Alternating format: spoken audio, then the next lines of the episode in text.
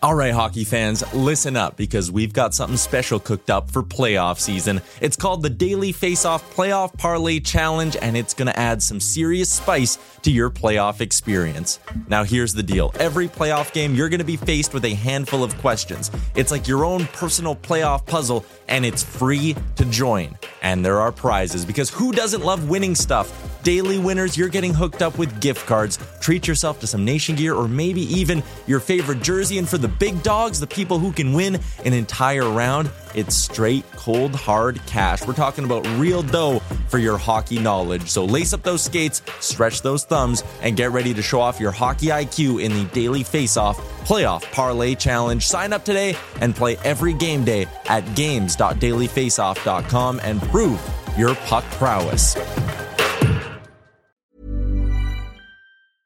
Hiring for your small business? If you're not looking for professionals on LinkedIn, you're looking in the wrong place. That's like looking for your car keys in a fish tank. LinkedIn helps you hire professionals you can't find anywhere else, even those who aren't actively searching for a new job but might be open to the perfect role. In a given month, over 70% of LinkedIn users don't even visit other leading job sites. So start looking in the right place. With LinkedIn, you can hire professionals like a professional. Post your free job on linkedin.com slash people today. Planning for your next trip?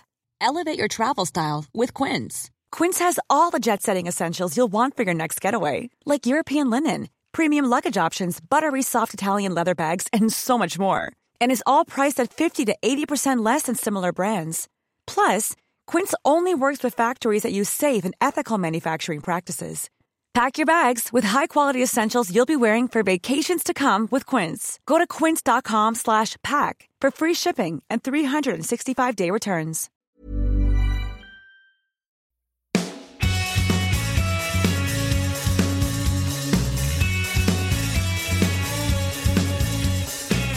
Welcome to the DFO Rundown Podcast with Frank Saravalli and Jason Gregor on dailyfaceoff.com.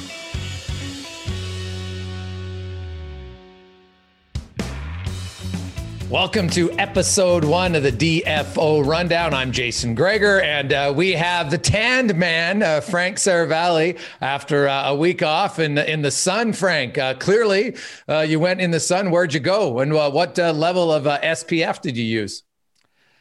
we escaped to Florida for a few days. Um, fantastic trip, but I, I you know, I, and my wife is on me all the time because I say, my last name ends in a vowel. I don't need any sort of sunscreen. And every single time I come back, like, you know, you know what it's like when you have kids, you're in the pool for like 10 hours a day, like the back of my neck. I wear the sun, the sun shirt when I'm in the pool. I know like I'm one of those guys, but like, you know what?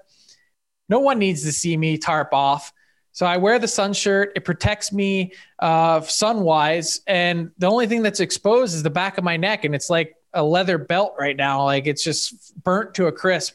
Well, so I could probably sunscreen on, dude. It's yeah, called like skin cancer. Yeah, I should probably get on that, but I wear the hat and the glasses, and I don't know, get in the pool and have enough tequila to fuel a Mexican cartel for a few days. Uh, well, the, the, there's nothing better than hanging out with the kids in the pool. It, uh, it is very uh, relaxing and nice. Gets you, you, off your phone a little bit, which is good. But there's a uh, hey, there's lots of hockey stuff uh, to get to. Uh, let, we, we got to start, I think, with the one of the more emotional games. I, I think it was one of the few times where you would have fans of almost any team rooting for the Vancouver Canucks after what they've gone through as an organization, uh, coming back their first game with like a few days of practice. Almost the entire team had COVID. And Braden Holtby playing out of his mind in goal. And they come from behind to defeat the Maple Leafs last night. What a ridiculous performance. I mean, you know, at that point, 2 nothing, you know, you could have just packed it in. You're the Canucks. I saw on Twitter someone said that their lung capacity must have been like a bunch of octogenarians at the top of Mount Everest. Uh, 25 days off, uh, such limited practice time, uh, a lot of medical testing, a lot of guys that were severely ill. Um, you know, really needed some help to get back on the ice, and they down to nothing. They could have just said, hey, you know what? We were forced into this situation. We were dealt a bad hand uh, we're just gonna you know lay back and and and that's not what happened at all. I mean, you don't, you said it. You don't have to be a, fan of the Canucks to to appreciate that game. And Braden Holtby, what do you call that? The poke check barrel windmill like, man. What, I what love the windmill that? save. Yeah, what like so it kind of you know I know it wasn't nearly the same scale or moment, but it reminded me exactly of that enormous save that he made. Uh, I guess it was game one of the Stanley Cup against final. Vegas. Yeah, yeah, that was insane. So, um, yeah, Braden Holtby full marks, and you know, not to launch into a, a frankly speaking, but what like I know if you're not angry or, or, your view isn't polarizing that it doesn't belong on Twitter, but like the reaction from from Toronto Maple Leafs fans after the game, like they were immediately like, "This is worse than the David Ayres game." I'm like, seriously, like you, your team had plenty of opportunities. You know, how many more scoring chances do you want? Like they, it's not like they they packed it in and stopped trying. Uh, Braden Holtby was excellent, and so you know why like why the same sort of criticism? Does Braden Holtby not deserve a little bit more praise than than David Ayres? Well, uh, Frank, uh, emotional, quick, uh, anger fueled uh, reactions happen on social media. But I, I, think I saw lots of people be like, "Hey, man, like give the give the uh, Canucks credit." And Braden Holtby, though, he was. You're right. Like, what are they? 37 saves in that game, and many of them were like five star saves for sure. But the other news of the game, of course, was the Edler hit on uh, Hyman. I, um, you know, might he might be getting a call for a suspension, although he did get kicked out of the game, and, and sometimes that plays a part in it. But um, I know after the game they were saying Hyman smiling and was being all positive, but I'm telling you, they lose him for any stretch, man. He's a huge loss for for that team. He's not Marner or Matthews, mm-hmm. obviously mm-hmm. in skill set, but his consistent work ethic that'd be a major blow to that team. He's the heartbeat of the Toronto Maple Leafs. I don't care what anyone says about production from Austin Matthews or Mitch Marner or John Tavares or anyone. That team runs on the back of Zach Hyman and the way that he shows up every night and I know they're now in a position where what they've lost four straight, and you know people are all of a sudden you know questioning again this team and where they're at. But you're right, losing Zach Hyman for any period of time if they had to, um, you know that would be a significant problem. And then moving forward, I think you know if he were to be sitting out, it, it sort of gives you a window into what next year might look like pending UFA. What's Zach Hyman going to cost? Is he he's the premier in my opinion the premier player in his role in the NHL and it depends what you want to call it. Some teams call it a press player a player that's just that hound on the forecheck that does everything right that you know feeds your top players the pucks uh, and does all the dirty work required. Uh, you know he's the premier player at his position in the league. Jason so what does he cost as he hits I, the open market? Is it six? Is it is it five and a half? Like what? Like he he's got to be in that that that window, I would think. Yeah, I, th- I thought somewhere between like four seven five and five five, depending on the team, right? I think depending on the team and depending on um, you know what what they're looking for, what they have as far as cap space goes, because th- that's a lot of times what it comes down to is what it, it all it takes is one team that's willing to pay you more than the other teams are, and mm. You know, it, there's there is a flat cap, of course, but uh, it, he will be an intriguing player, no question about it, to see uh, what happens uh, moving forward. And uh, speaking of seeing what happens, Frank, the East Division uh, you've got Boston, you've got Washington, you've got Pittsburgh, the Islanders. They all made these big moves. Uh, the Penguins stubbed their toe a little bit, but Buffalo's not going to be the easiest out here down the stretch. Uh, they're playing loose now. But what a, what a change in dynamic that's been, by the way. Yeah. Like all of a sudden, like you know, the sky is falling in Buffalo and has been for the last decade, and then like if you check out Twitter now, again, not to put too much emphasis on a place that doesn't exist in real life it, it's like sunshine and rainbows now in Buffalo again. Like what? Like Casey Mittelstadt. Like uh, everyone's a believer now. Like what? What happened? Well, wins, wins, man. When you're so low, you just look for anything positive uh, to see where it goes. But the the Buffalo uh, trade to Boston and then Ottawa, you look at at Hall comes in He's paid immediate dividends for them on their second line with Krejci. They seem to have some chemistry going with Smith right away. Riley comes in on the back end and has been very good. And then Curtis Lazar slides in, like three players fitting three very specific roles. And suddenly the Boston Bruins look incredibly deep. Yeah, they do. And they're a team that, you know, as they only continue to get healthier here, are going to be in an even better position, you know, moving forward. You know, it's so interesting the way organizations have a knack at at putting players in the right positions and it's interesting. Like, you know, I think a lot of people had just looked at the Lazar deal and they're like, why, like, why is he in the mix here? But I think Boston has this ability, and I, I, I feel like you touched on it in a recent pod. And if not, I wanted to expand on it. The idea that Boston produces fourth line players and players in that very specific role that play it just as well as anyone that they, it's like they groom these guys they put them in a position to succeed and then they go and they get paid elsewhere and then boston has this sort of next crop of fourth line players that are just the ideal players that slide up play well get paid somewhere else you know Noel Acciari, go down the list. Like there's been guys, you know, over the years, the last 10 years that they've done it better than anyone in that one specific position.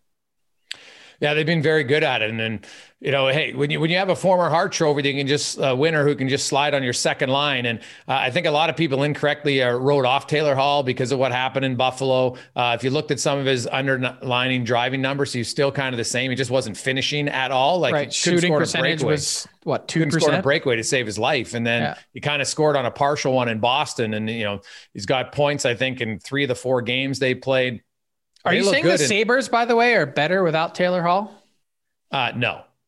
but yeah. why? Like, how weird is that? Like, so well, they, team, they, they had won a few games. Like, I, I, never really buy into that. I think that's a real false narrative. It's like people that would say, "Well, wherever Hall went, they didn't win." I'm like, "Well, New Jersey hadn't won the playoffs in six years, and he took them to the playoffs. Right? Arizona hadn't won anything in seven years, and they won a, a play-in round. So that narrative's kind I, of I, false."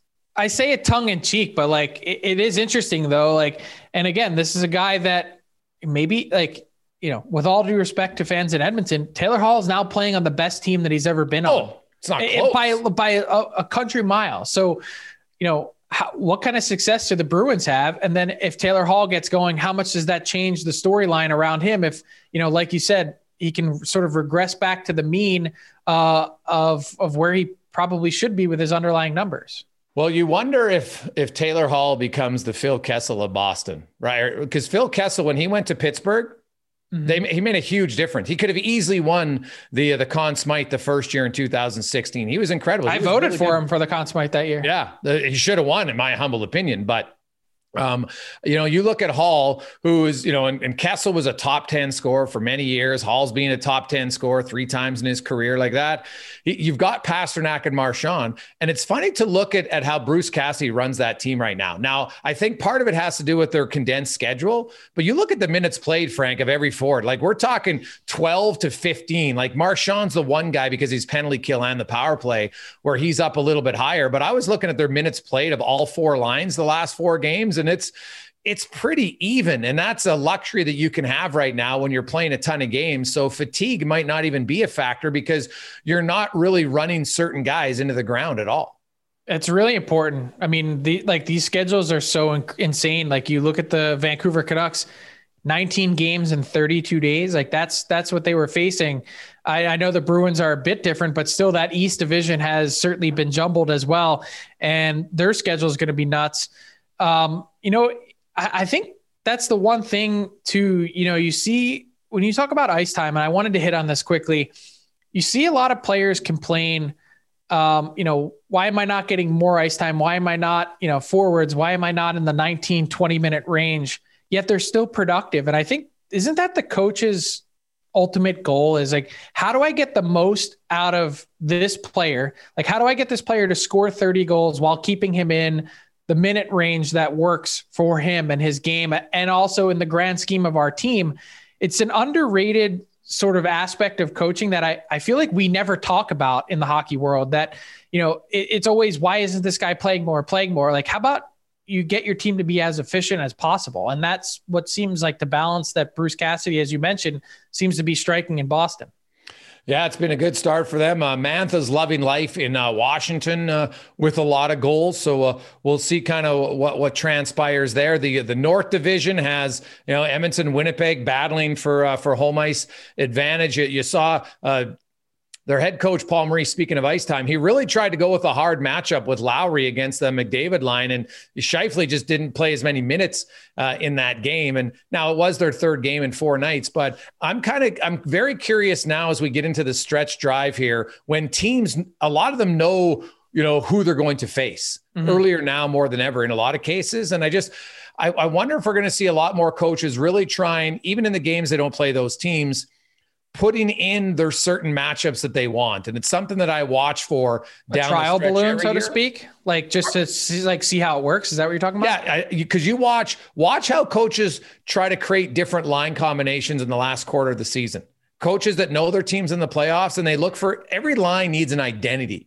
come playoff time. You talked earlier about Boston. They're fantastic at creating an identity of a line, right? Curtis Lazar comes in. You know how the coach wants them. And most players really thrive when the coach says, Here is your role. They put it in a box. Mm-hmm. These are your exact requirements. This is what we expect from you. And then the coach continually puts you out there. Guys, even if it's not the sexiest role, when it comes late in the season to the playoffs, we've seen so many players like transform and all of a sudden be like, okay, this is my role. And they're like, mm. yeah, we're not scoring, but we're limiting goals. And it's like, it's like they're scoring goals, right? They get fired up. And I watch for that more so. And I think this year, I wonder if we see it even earlier because, you know, you look out of the 12 teams pretty much know who's in, even 13, maybe 14. And a lot of cases outside of the top three teams in the century, you kind of have an idea of who's going to play who. I was going to say, so I think there's two divisions where seeding doesn't mean jack shit. And I would say one is the North, because I think those four teams are are somewhat equal. Like I don't think getting Montreal is any sort of benefit in the first round. We've talked about this. The other one is the East. The East is so evenly matched. Yes. Like it, I don't think it ma- one makes any difference from four. But the other two divisions, the Central, you know, you want to make sure you get in that top spot and, and have you know two of those teams, the two and the three, you know, make sure that one of those obviously is knocking oh. out the other, whether it's Carolina, Tampa, or Florida.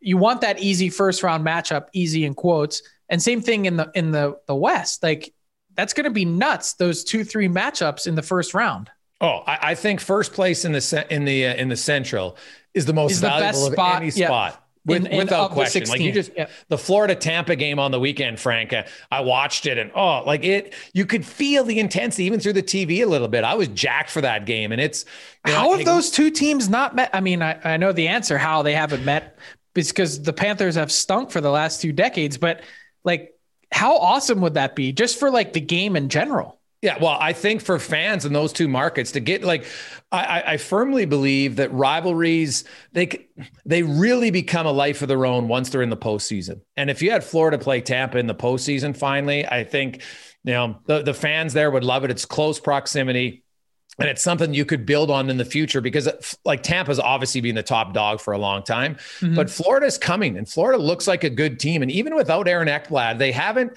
they haven't had a major drop off. It might happen at key times in the playoffs, unfortunately for them, but mm-hmm. we haven't seen the drop off and the Panthers to me have been, uh, have been very, very impressive so far. I agree. And I think I've been waiting for that moment, you know, and we, you talk about the drop off, go back to, you know, episode four or five of the rundown where we were saying, I was saying personally, and this is on me, I'm pointing to myself, that the Panthers were built on a house of cards. You know, I looked at their schedule, I looked at Chris Driedger and his numbers. You know, I, I looked at their first line and I was saying, like, huh, like how's this one gonna work? Like Carter Verhaeghe, is is is this real? Um, all those things, you know, have come together in a way that I, I feel like the Florida Panthers this year are the Vegas Golden Knights from the year that they broke into the league. There's something about that chemistry. And, and I'm curious to see now adding in a few pieces at the deadline. And this is something that the Toronto Maple Leafs and a number of other teams are going to have to go through. Boston seems like they're handling it well. How do they react now that you've you you were playing well and you were on a roll and now you're taking some pieces out of your lineup to then inject some new personalities and people how does that work out in your room, chemistry wise? Yeah, it's it's going to be fascinating to watch. I'm loving this uh, the the race down the stretcher. Even though a lot of the teams we know are in, we just don't know where they're going to finish. So it makes the matchups really good. Uh, let's get to our, our, big guest of the day today, uh, Chris Beaudry. I'm very much looking forward to this interview. It's brought to you by uh, Jock MKT. Jock Market, of course, is a hybrid between fantasy sports and the stock market. You can trade shares of players in real time with other users, and prices are driven by the user trading activity. And of course, if a player gets on a roll, you want to buy low, baby, because then you can ride the stock up high. And if you want to try it out, of course, right now, go to uh, jockmkt.com and use the promo code DFO20. You'll get a $20 deposit bonus to start playing. You'll have a lot of fun. Yeah, we wanted to head in a different direction this week, Jason, with our guest. Let's talk about mental health. I, I don't think we talk about it enough. You know, we have one day a year where we have uh, Bell Let's Talk, and and you know, there's lots of different things that pop up where we want to have a conversation. Um, and I think we need to keep that going throughout the year. So let's dive in and, and talk some mental health today. Our next guest on the DFO rundown was the assistant coach of the Humboldt Broncos. His name is Chris Beaudry. And if you followed along with any of the Humboldt Broncos coverage, you've probably seen his face or heard his story. He was not on the bus that day. Uh, he lived actually closer to the rink that the Humboldt Broncos were heading to and decided to meet the team there. And that left him in a spot where, of course, he ended up uh, is saving his life, essentially. Um, he you know was then sort of left as I wrote then at the time to pick up the pieces. And so we're pleased to welcome in Chris Beaudry to the DFO rundown. Chris, how you doing? Doing good. How about you guys? Really good. Uh, thanks a lot for joining us. And yeah, so let's start there. Um, you know, and I, I, it's perhaps overstating a little bit, but you know, maybe not in terms of the impact um, that this entire you know thing this incident and accident has had on you not just you but everyone in your community. Um, and I, I said then that you know there was a chance you know a reason why you you were not there on the bus that day um, and and I think you found that sort of purpose in the work that you've been doing since you uh, since the accident. Can you share a little bit with us what you've been up to since then, and uh, and the work that you've been doing just with mental health and awareness and everything else. Yeah, I think a lot of uh, originally I was focused on my own healing, to check out different healing modalities, be it from a naturopathic doctor to a homeopath. That soon that grew into working with the first online mental health class for high school students. And then is kind of blown up into some public speaking and podcasts and all sorts of one-on-one counseling I'm doing with folks. And it's it's really been amazing to hear thousands of people's mental health stories and knowing that just offering my own story can help them heal on some level how has it helped you personally? Just taking a, a, you know all the things that you went through, and if you haven't read Chris's story, um, it, it's it, incredibly deep. Some of the things that you were asked to do in the hours and days after the accident. But to to take a minute after all that happened to really stop and address exactly the grief that you were going through and you were feeling, to hit that head on as opposed to letting it just linger. No, it as soon as the accident happened, I lost every single tool, mental health tool I had. And I had thought I knew so much at that point. I had been sober for four years, had been focusing on self development and things like that. That once I noticed how it was all gone, I had to completely put myself back together in a different way. And in that first year or two, that that was the entire focus. And I kept seeing that there was I kept putting myself in a box. This is the only way I can heal. And that box was blown up, and I found so many different ways. And I knew if I didn't look at all this pain, that it was going to eat me up. And so I had to find many different ways to heal, be it sharing with other people, creating my grief group, uh, public speaking, et cetera, et cetera, that really started to set me free and made me a better person and make me makes the interactions I have with people better because when I'm a better person, then I'm less of a dick when I interact with people. Now, Chris, you you yourself now are a counselor, correct? Uh, so you went. When did you go through you know that that whole schooling process? So I'm not actually a counselor. I'm a, a grief and mental health supporter, but okay. I've been taking multiple uh, non college courses. Like I've been working with Gabor Mate. I'm not sure if you're familiar with him. He's a doctor from Vancouver. He developed an approach called compassionate inquiry. Okay. And I'm training in that. I've trained in multiple different things from Sadhguru's uh, inner engineering through uh, Don Miguel Ruiz, the author who wrote the Four Agreements. I've trained with Yes. him a little bit. And those are the types of healing modalities that seem to work for me. And then I'm just sharing what those folks have learned with others. And it, there's an area of people that it, it works for, that that stuff works. And those are the folks who, who come to see me. Oh, I love to hear that because I, I think overall in in North America that that we're we're maybe not as open minded to to healing and you know really understanding our inner psyche and, and other stuff like that. And uh, it sounds like that's maybe more of a of a path that, that you've gone down and it really allows you to really look deep within yourself and then also in, and help others do the same. Absolutely. Like the, the first thing that I learned about was self inquiry from Ramana Maharshi. And his biggest thing was asking, Who am I? But for me, it wasn't that. It was, Why am I hurting? Why am I hurting? And I knew that my thoughts created a lot of the pain. And now this process isn't fast. Even some of the things I just just healed some stuff not two weeks ago around the Broncos. I had this story in my mind. Whenever I seen that number 29, how pissed off I got. I was like, no, screw that. There was 30. There's 30 people there. I'm hurting. What about me? I'm in pain.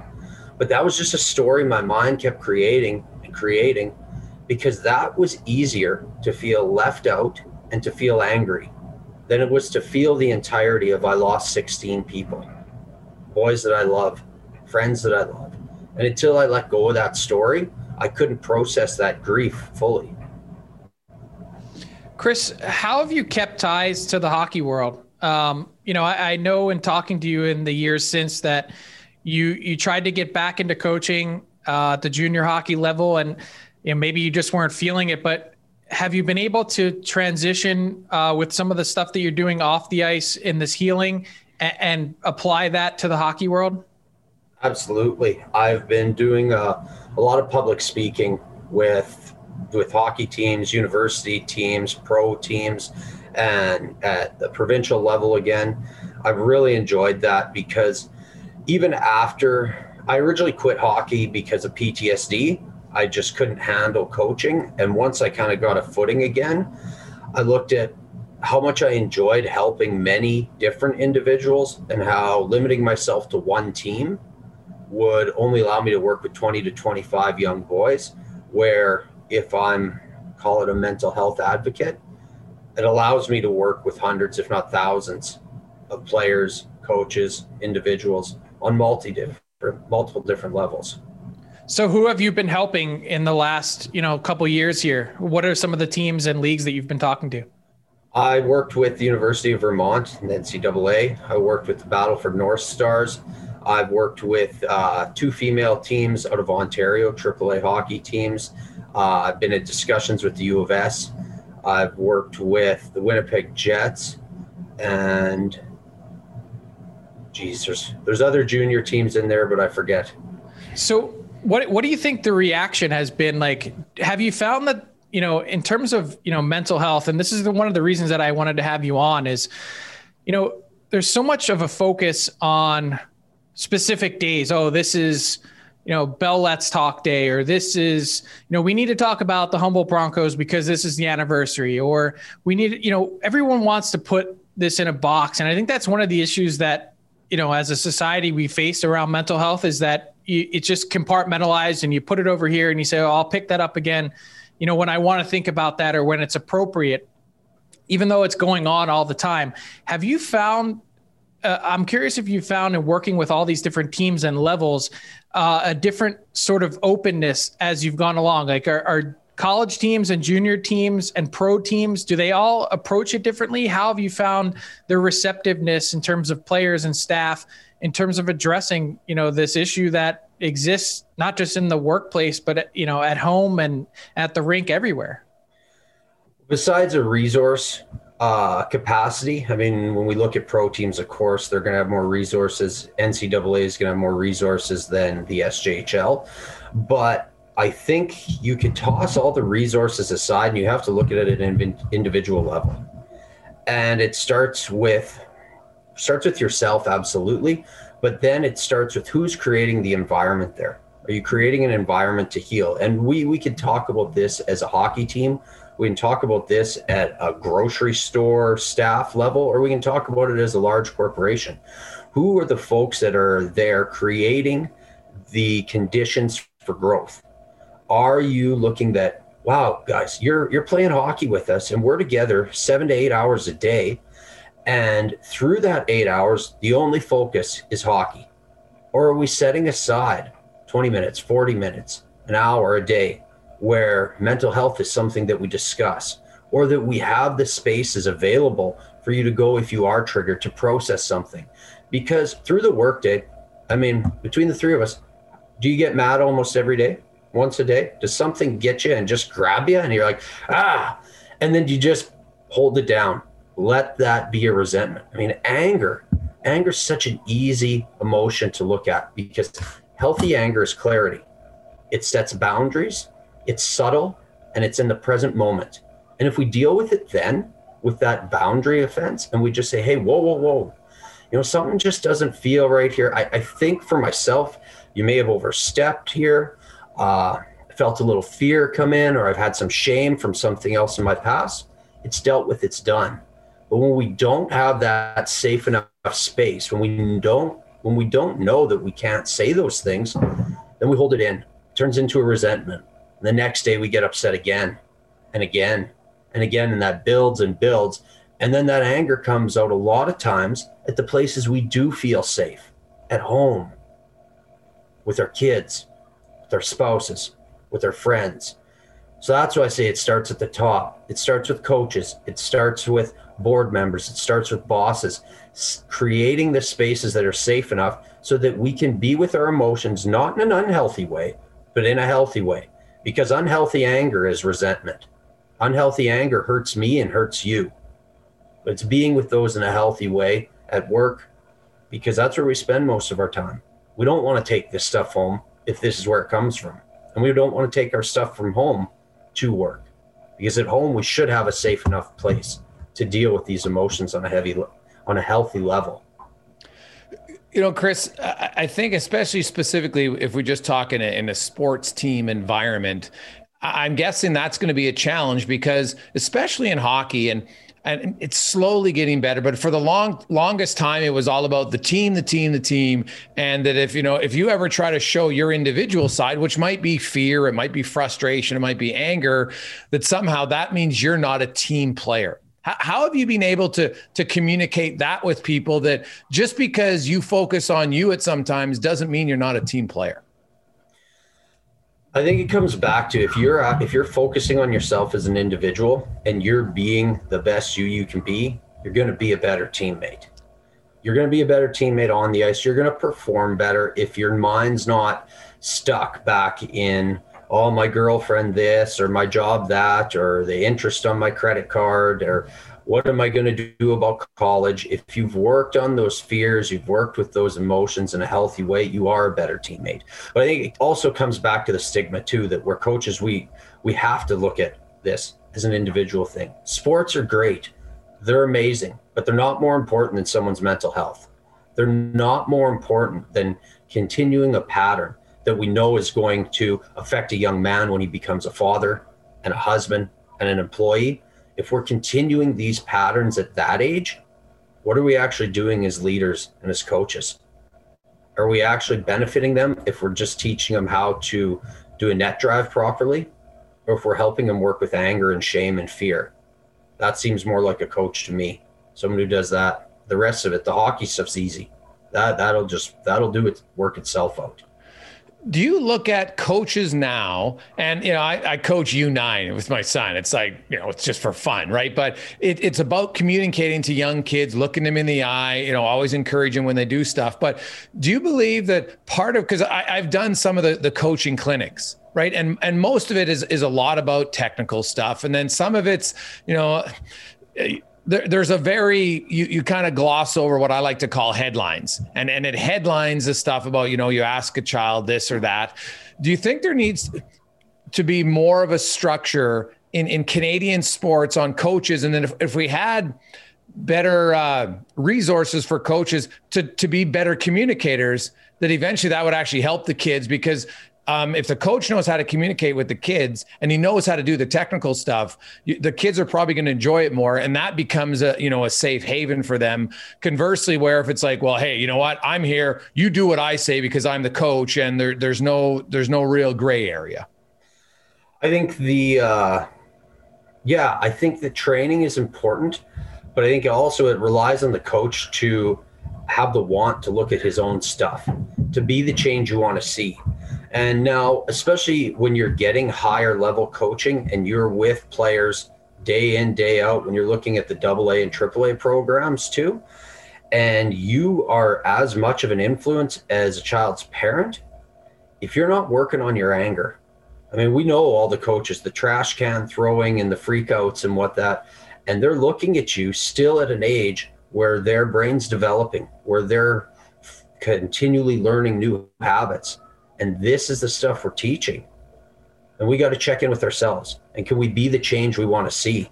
If you got a team that's got an anger problem, let's look here. If you got a team that has a fear problem, let's start here. Let's start there. Work on your own anger, work on your own fear. And hopefully, Hockey Canada can have some resources, have some things available because when the coach is showing that, that's where those young guys are going to learn those new patterns from. Quickly, Chris, what was when you got back into coaching? You said you had PTSD at first and it didn't work, but now it's worked a little bit. What was what was some of the fears you had as a coach that you felt maybe you projected on players and then you had to look within and that made you a better coach? I had such low self-esteem about myself my whole life. I found that most of my life I've been living to try and please my grandfather and my father. That's why I wanted to go to the rigs when I was younger. It's why I started farming originally. And that I kind of projected that fear onto players. I knew I hadn't played at a high level. So whenever I was questioned, I would get angry and it would be something along the lines of I spent five hours looking up this. I don't care if you're a player. I freaking know this more than anyone else. And that continued even after Humboldt. And I remember explaining something at a video board. If I didn't have everybody's full attention, I would just go into a state of panic and fear that I'm no good. I'm a loser. I know nothing. You're a piece of crap. You're never going to recover from this. Just go home and kill yourself. How, like how did you how did you ultimately work your way through some of those feelings? It started not looking at the hockey side of things. It started looking, and this is what Gabor Mate's work helped me with. It started looking at that kid, that five year old. Why did I need to impress my dad? Why did I create this belief system or this coping mechanism at such a young age?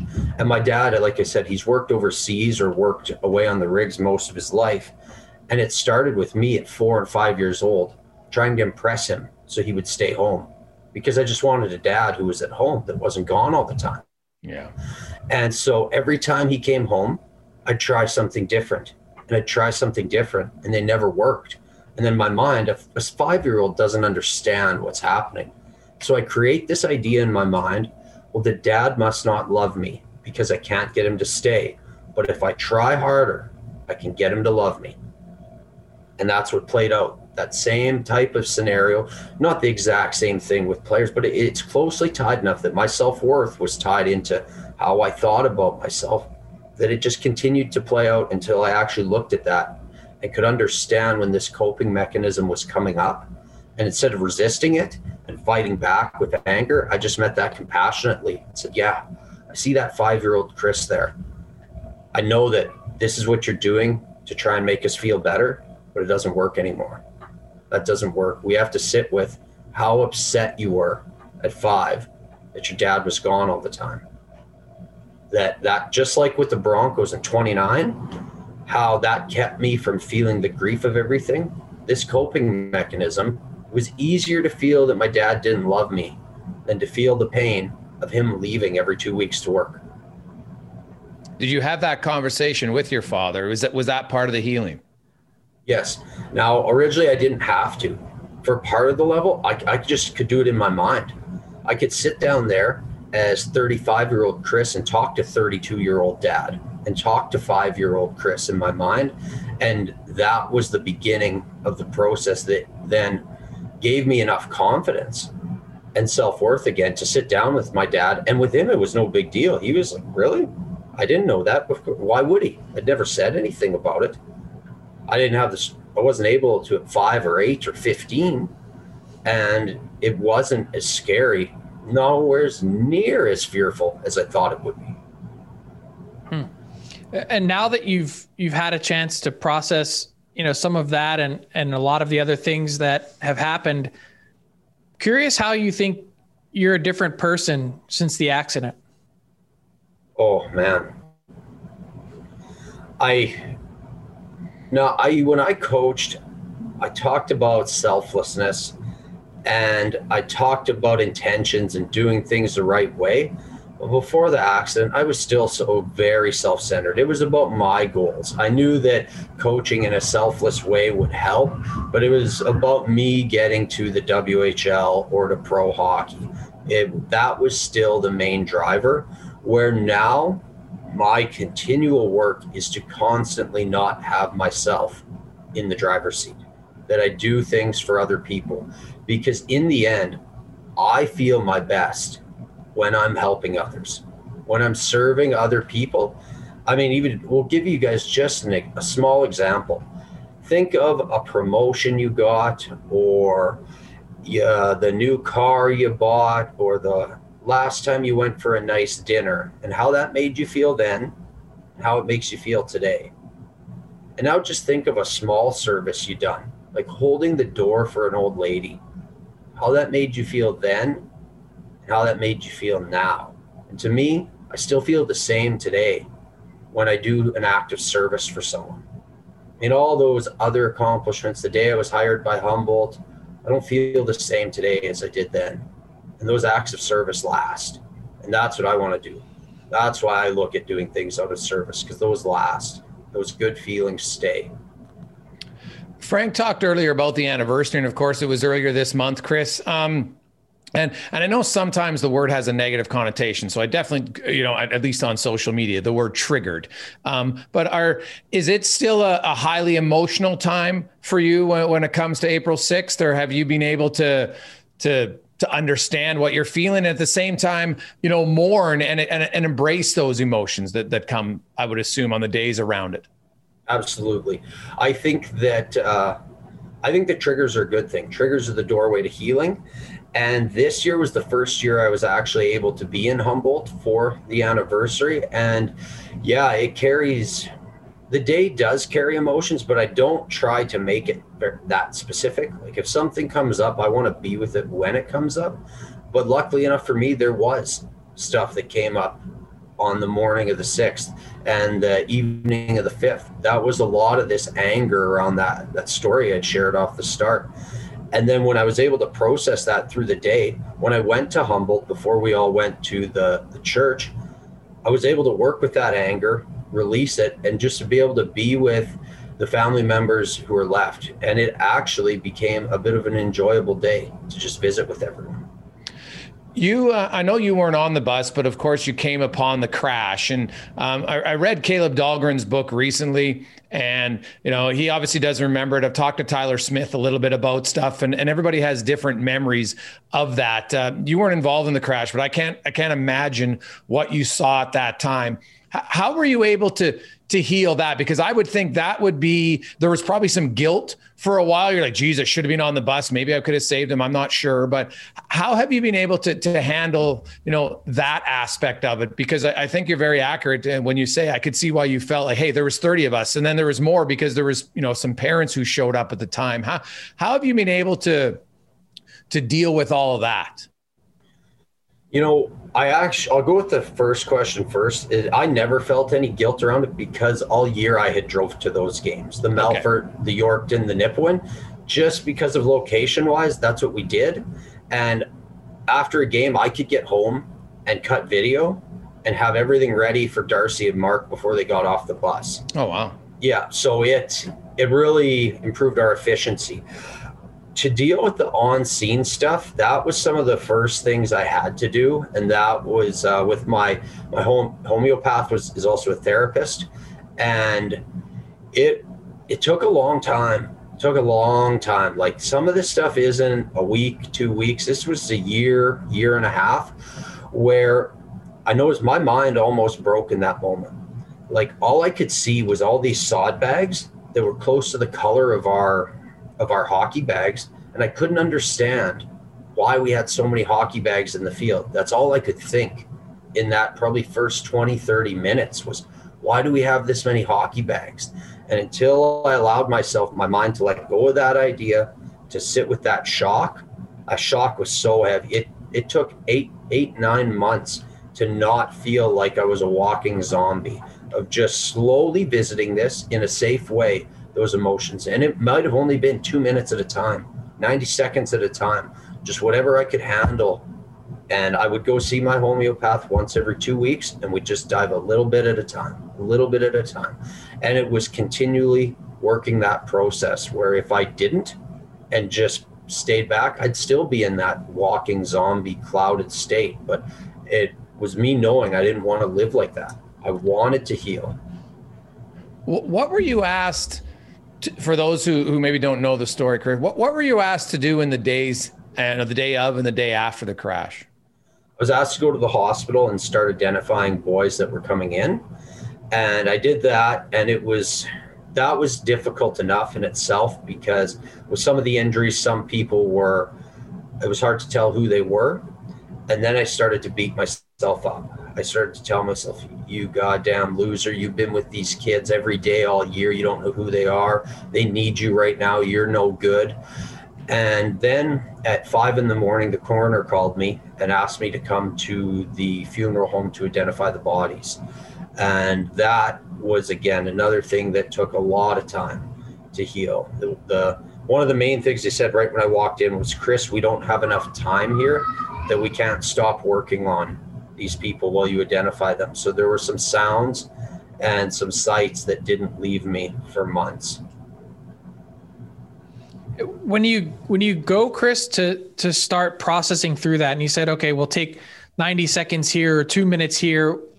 What what is that like what's that release like what emotions are you feeling i'm sure it's different every time anger whatever it is but what are those minutes like a lot of it is a lot of it was fear at first, just sitting there and allowing myself to pretty much convulse and shake and weep because I remember saying this so often, so often, and to my wife and to my homeopath and counselor that I feel like I'll die if I feel this all.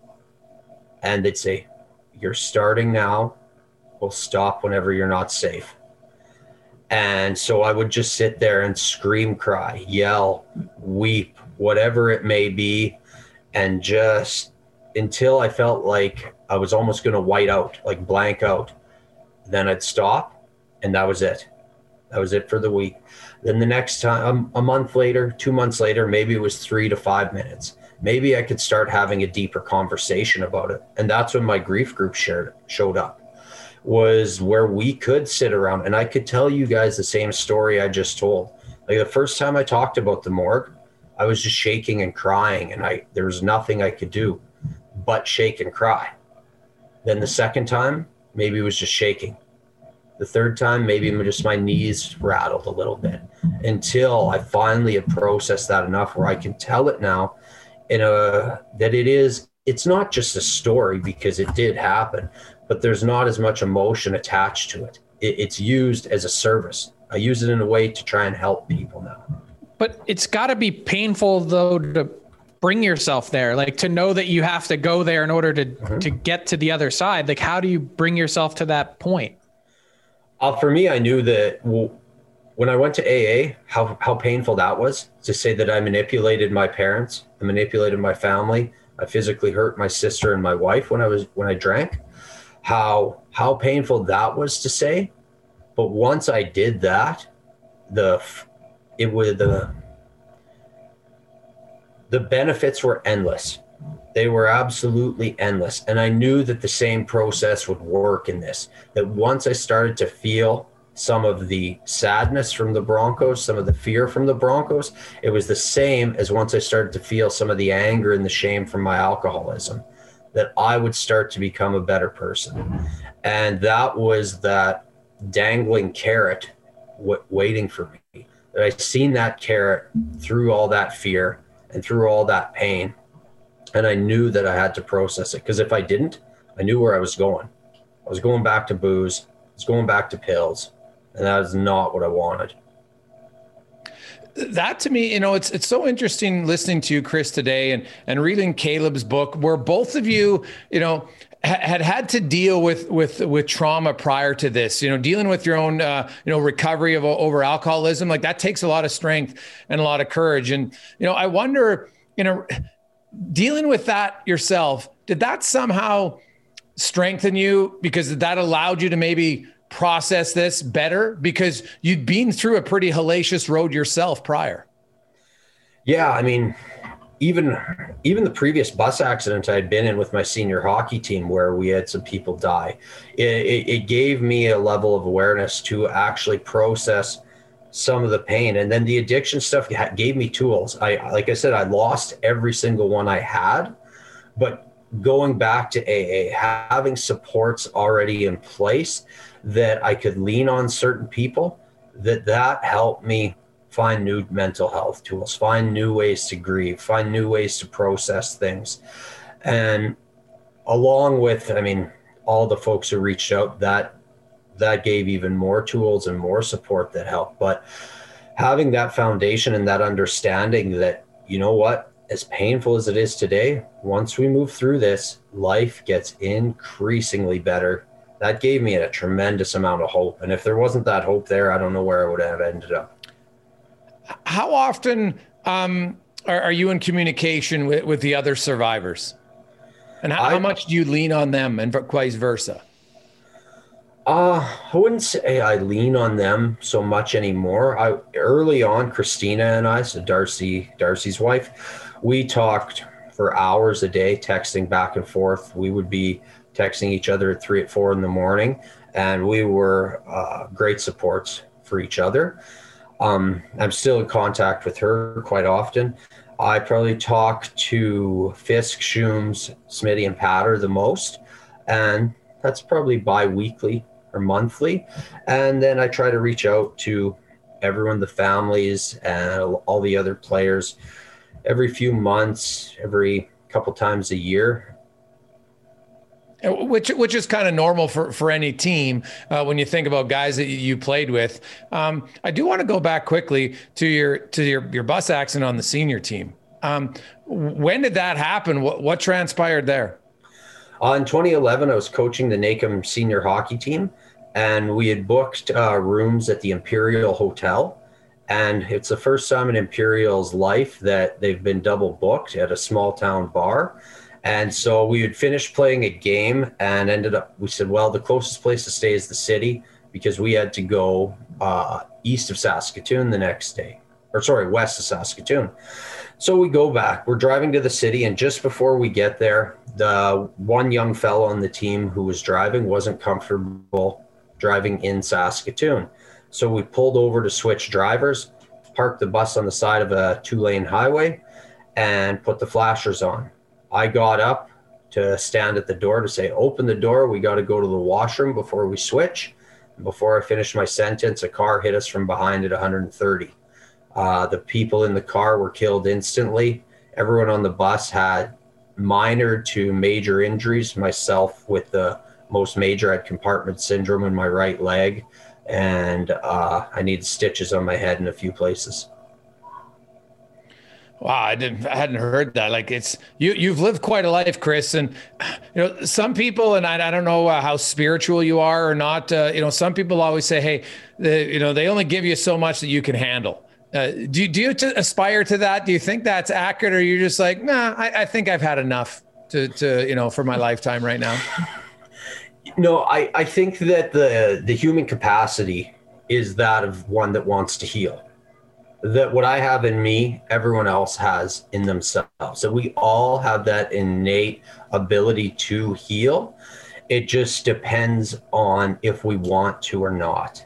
Now, I think it's it's the most beautiful thing to see to look around the world and there's tragedy every day and to know that people every day day in day out heal from their pain people heal from from child abuse from physical abuse from tragedy every day and we all have that same capacity no one person has any less and to me that gives a lot of hope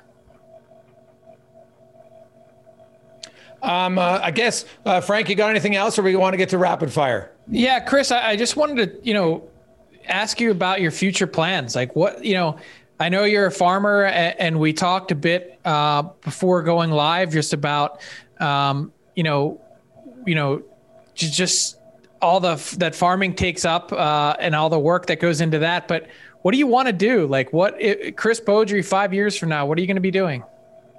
I love the public speaking.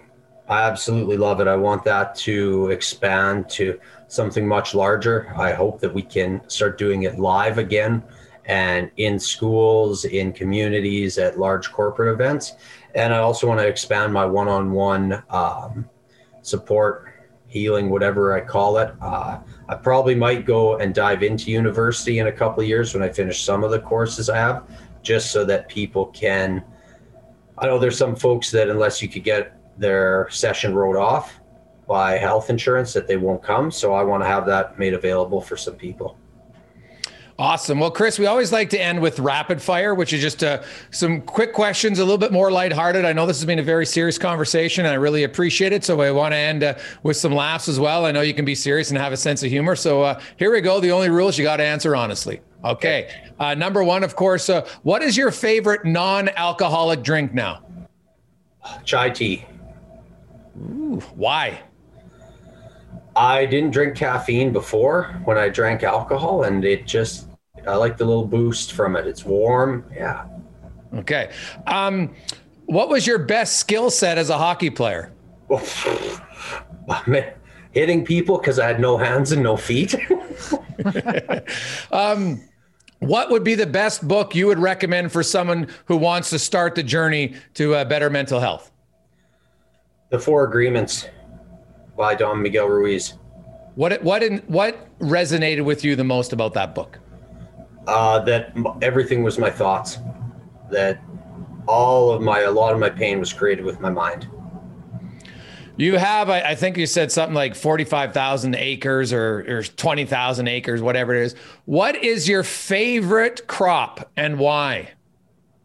Uh, canola is it is the easiest one I think to seed. It's the most adaptable and the most profitable.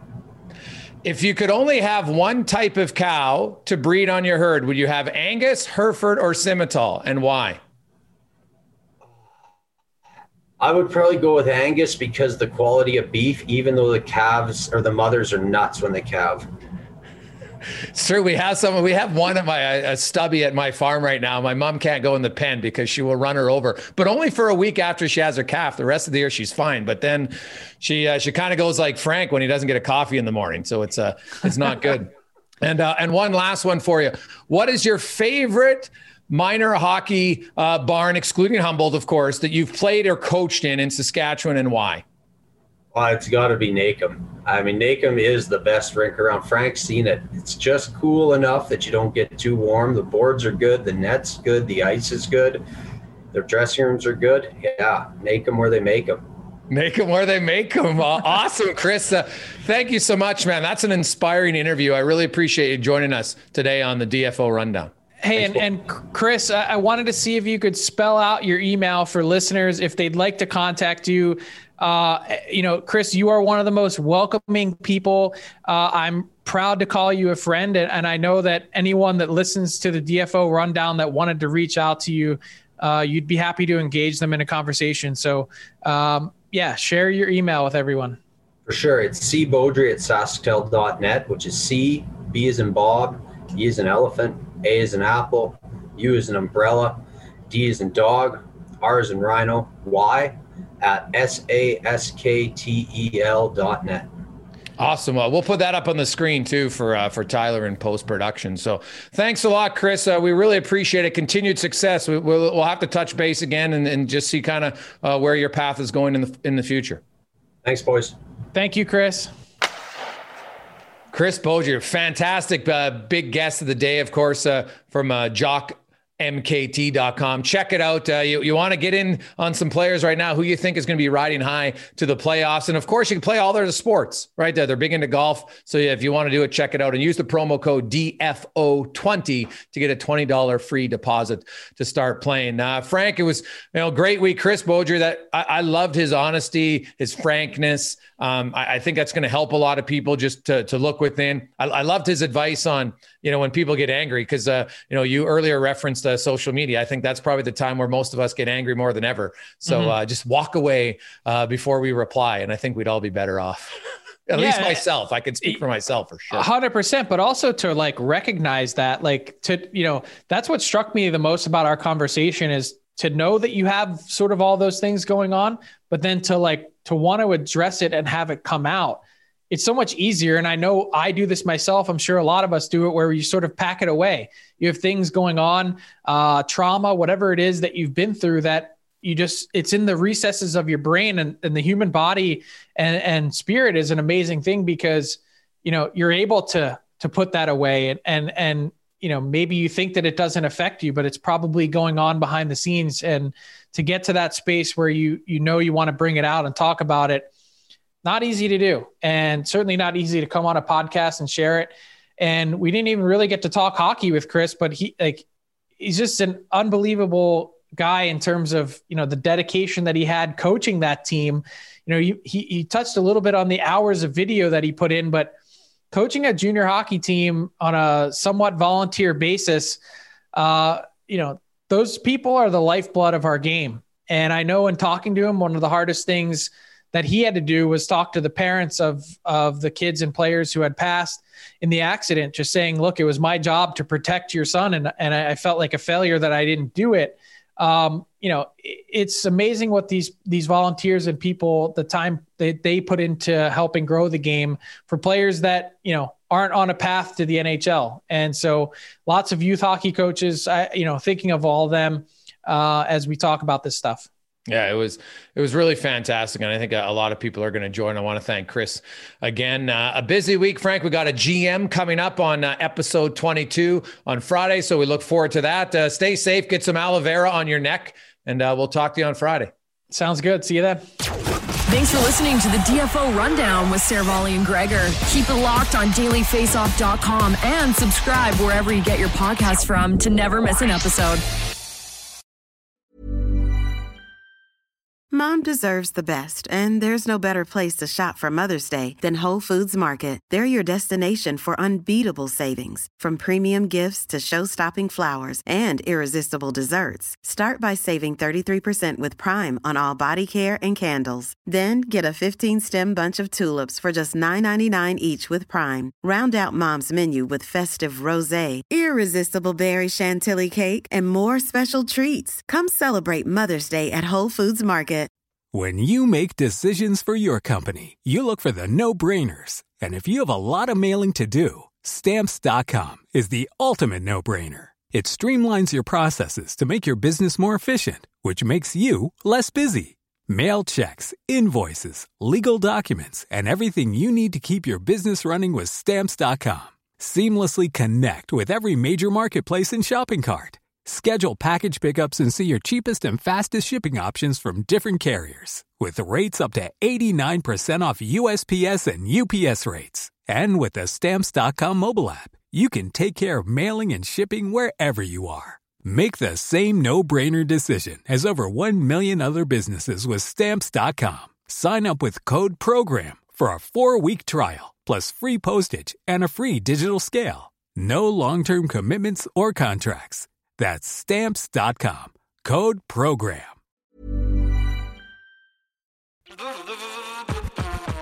All right, hockey fans, listen up because we've got something special coming your way this playoff season. It's called the Daily Faceoff Playoff Parlay Challenge, and let me tell you, it's going to add some serious spice to your playoff experience.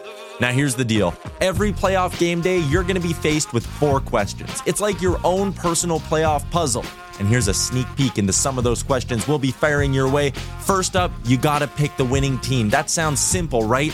But there's more. You got to decide if the total amount of goals in the game will be over or under a certain amount, and that's where the real strategy starts to kick in. Next up, you're picking who's going to find the back of the net first, and you're going to want to be careful because that's one that could be cooked early on in the game. And finally, you got to predict which period is going to be the highest scoring. Will it be a barn burner in the first, a shootout in the second, or a nail biter in the third? That's up to you to decide. Now let's talk about prizes because who doesn't love winning stuff?